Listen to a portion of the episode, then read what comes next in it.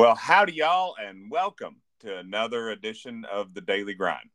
I'm your host, John Spencer, and joining me this week is my bestest friend, Maritza. Hey!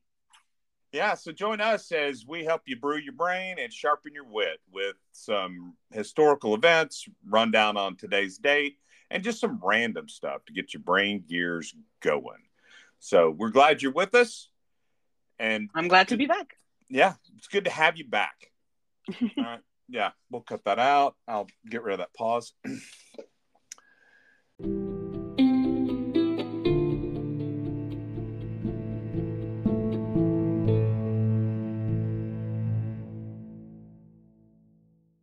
And now it's that time on The Daily Grind. It's Tuesday, August 8th. And on this date, in 1876, Thomas Edison received a patent for his mimeograph machine. Mimeograph? What is that? Mimeograph. So if you were old like me, before there were Xerox and copiers, there used to be this big drum of stuff that had this amazing ink that would get you so high when you were a kid. And the paper smelled like it forever, but it would do like blue ink. And it was like the first kind of copier, autographic printing. Yeah. And in 1908, Wilbur Wright made his first public flight on a race course in Le Mans, France. And in 1963, on August 8th, in England, a gang of 15 train robbers stole 2.6 million banknotes in the Great Train Robbery. Mm. Yeah, there's a documentary about that on. They all got caught, too. And it was on this date in 1969 that at a zebra crossing in London, a photographer took a picture of the Beatles walking across the street at Abbey Road. Oh, that's cool. Yeah, iconic picture of those guys. Yep. Also on this date in 1975, Hank Williams Jr. fell off a mountain in Montana and had to have facial reconstructive surgery. Oh, wow. I didn't know that. Yeah. And on this date in 1989, STS-28 mission Space Shuttle Columbia took off on a secret 5-day military mission. And it landed at Edwards Air Force Base, California on August 13th. That's all we know. Mm-hmm.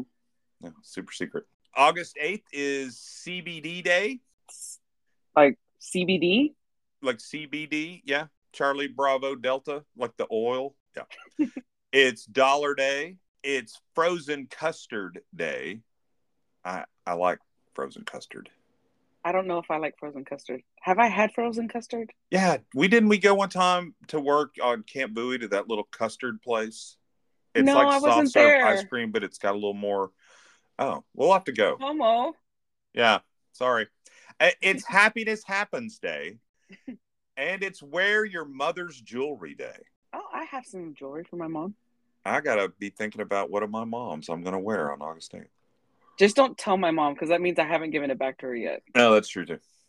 And now it's that time on The Daily Grind to sharpen your wit. I think it's funny how we call it banana bread just to disguise the fact that we're eating cake for breakfast.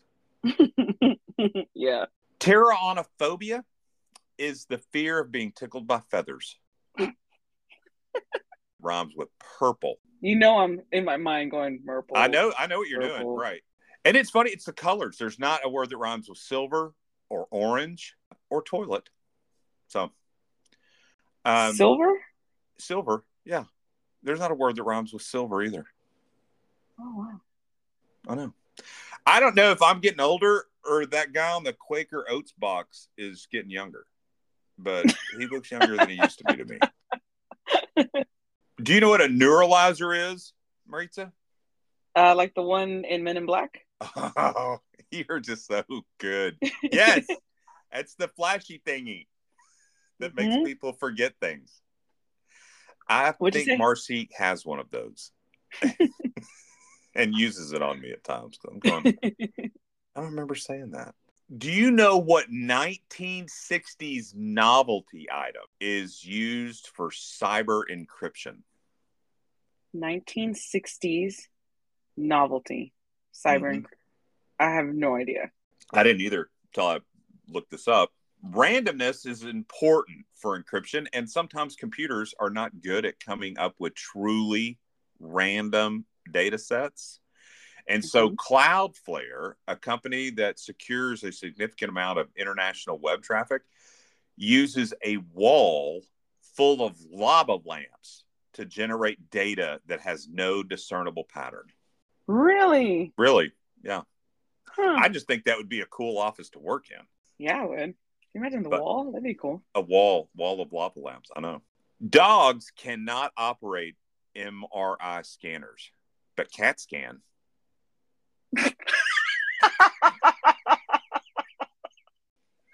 Oh, man.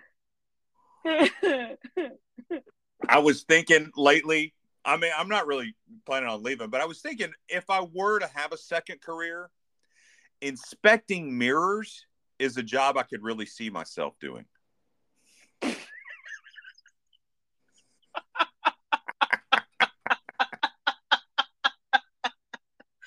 Oh, man. That's a reflection of who you are, huh? Oh, my gosh, yes. Oh, that's so good. Oh.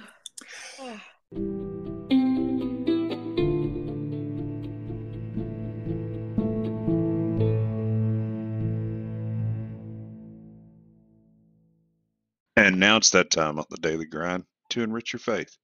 Today we're looking at Colossians 2:6-15.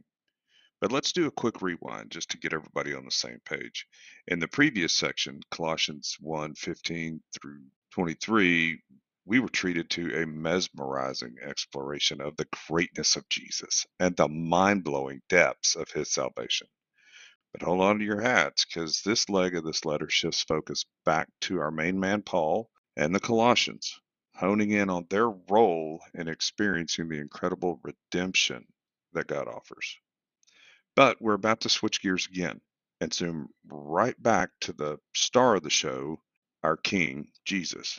And let me tell you, Paul practically burst at the seams in wonder at the mention of Jesus.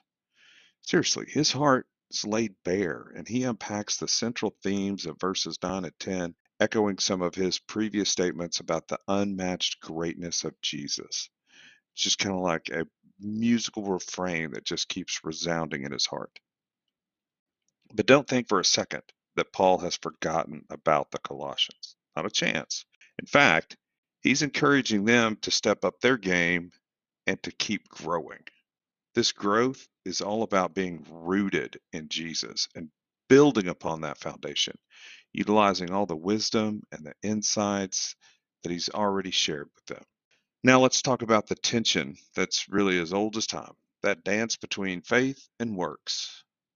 We're well aware our salvation is a gift. It's given by grace through faith. But hold up, because it's not just a one-way street. Jesus said we're also supposed to be known for our good deeds, for being the salt and light of the world. And guess what? This isn't a new dilemma. It's a theme that echoes throughout a lot of Paul's letters. In fact, he often just lays down the theology up front and then follows it up with practical tips for holy living. In this passage, Paul serves up a new analogy, a tree. The Colossians are firmly rooted, which means they're grounded in their faith. But here's the twist. Paul tells them to keep walking in Jesus. It's like a tree that starts with a tiny seed of God's grace. As it grows, it bears fruit. Without roots, it's lifeless and fruitless. But once these roots take hold, fruit is inevitable.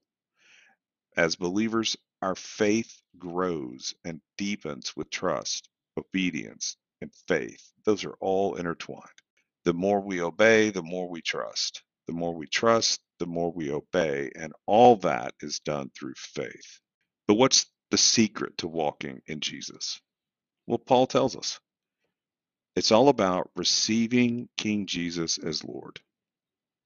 There's no distinction between knowing Jesus as Savior and knowing him as Lord. He's both or he's neither. And how do we receive King Jesus the Lord? It's simple. Recognize your need. You turn to God for grace, repent of your sins, trust in his forgiveness. And then you kind of keep recognizing your need, keep coming to God, and keep relying on him and his power and his grace, and walk in faith. And here's a little nugget that's too significant to overlook. Gratitude. After receiving the monumental gift of salvation, I know a simple thank you feels almost inadequate, but believe it or not, God delights in our gratitude. It is a high calling that he bestows upon us. All right, well, let's shift gears a little bit to verse 8. Paul is going to give some real practical wisdom for the Colossians. He warns them not to be taken captive by hollow philosophies or the traditions of men. It's like an alarm bell, urging them to stay alert and not let the world's empty distractions pull them away from the truth. It's a gentle nudge to stay grounded in Jesus, no matter the distractions. Now let's revisit a concept that Paul's been touching on, Christ's greatness. In this verse, he beautifully highlights how Christ's supreme position mirrors what we discussed in chapters 1, verses 15 to 18. It's like a seamless transition from one awe-inspiring truth to another, showing us just how powerful Jesus truly is. But amidst all this wonder, there's an underlying caution. The "see to it" implies vigilance. Without standing guard, believers can easily be ensnared by world philosophies, deceptive traditions, and the elementary principles. It's a reminder that we can fall captive to both spiritual powers and to cultural norms. I mean, are we American Christ followers? Or are we Christ followers who live in America? Are our actions, our worship, our treatment of others driven by cultural norms or biblical mandates given to us from Jesus? And here's a truth that echoes from the Old Testament. God calls his people to turn away from the allure of other gods, not to prostitute themselves with Baals. It's a call to choose life over death, fulfillment over emptiness. The question for us today is, what are we chasing after in addition to Jesus? What are we convinced that we need for a complete life? I mean, the answer is simple. Jesus alone. He's the source of all we need, the embodiment of God's fullness. Now, going back to look at verse 11, Paul lays out a couple of significant rituals of faith, circumcision and baptism. Circumcision was a sign of God's covenant with Israel, an external mark representing an internal commitment. In the same way, baptism signifies our identification with Christ as his people. It's a visual declaration that we're part of God's covenant community, a reminder of his grace, and it's a reenactment of Christ's death and resurrection. But I think there's a little more to unpack here. Through Christ, we've experienced a transformation akin to the removal of the fleshly nature that goes against the Spirit.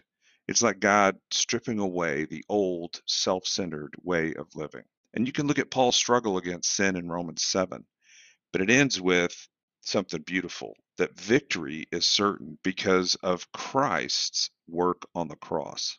And so here's where the rubber meets the road. Our victory over sin and guilt happens because Christ's sacrifice.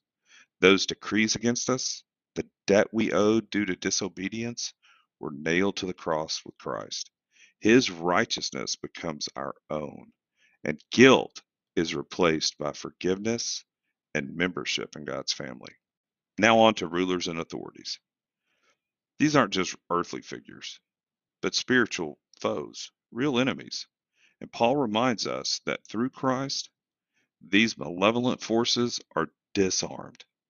They may try to attack, but they've already been defeated. And as believers, we can rely on the power of Christ to ensure our victory over these forces. So there you have it. a really short dive into Colossians 2:6-15, where Paul masterfully weaves together faith, works, gratitude, and victory.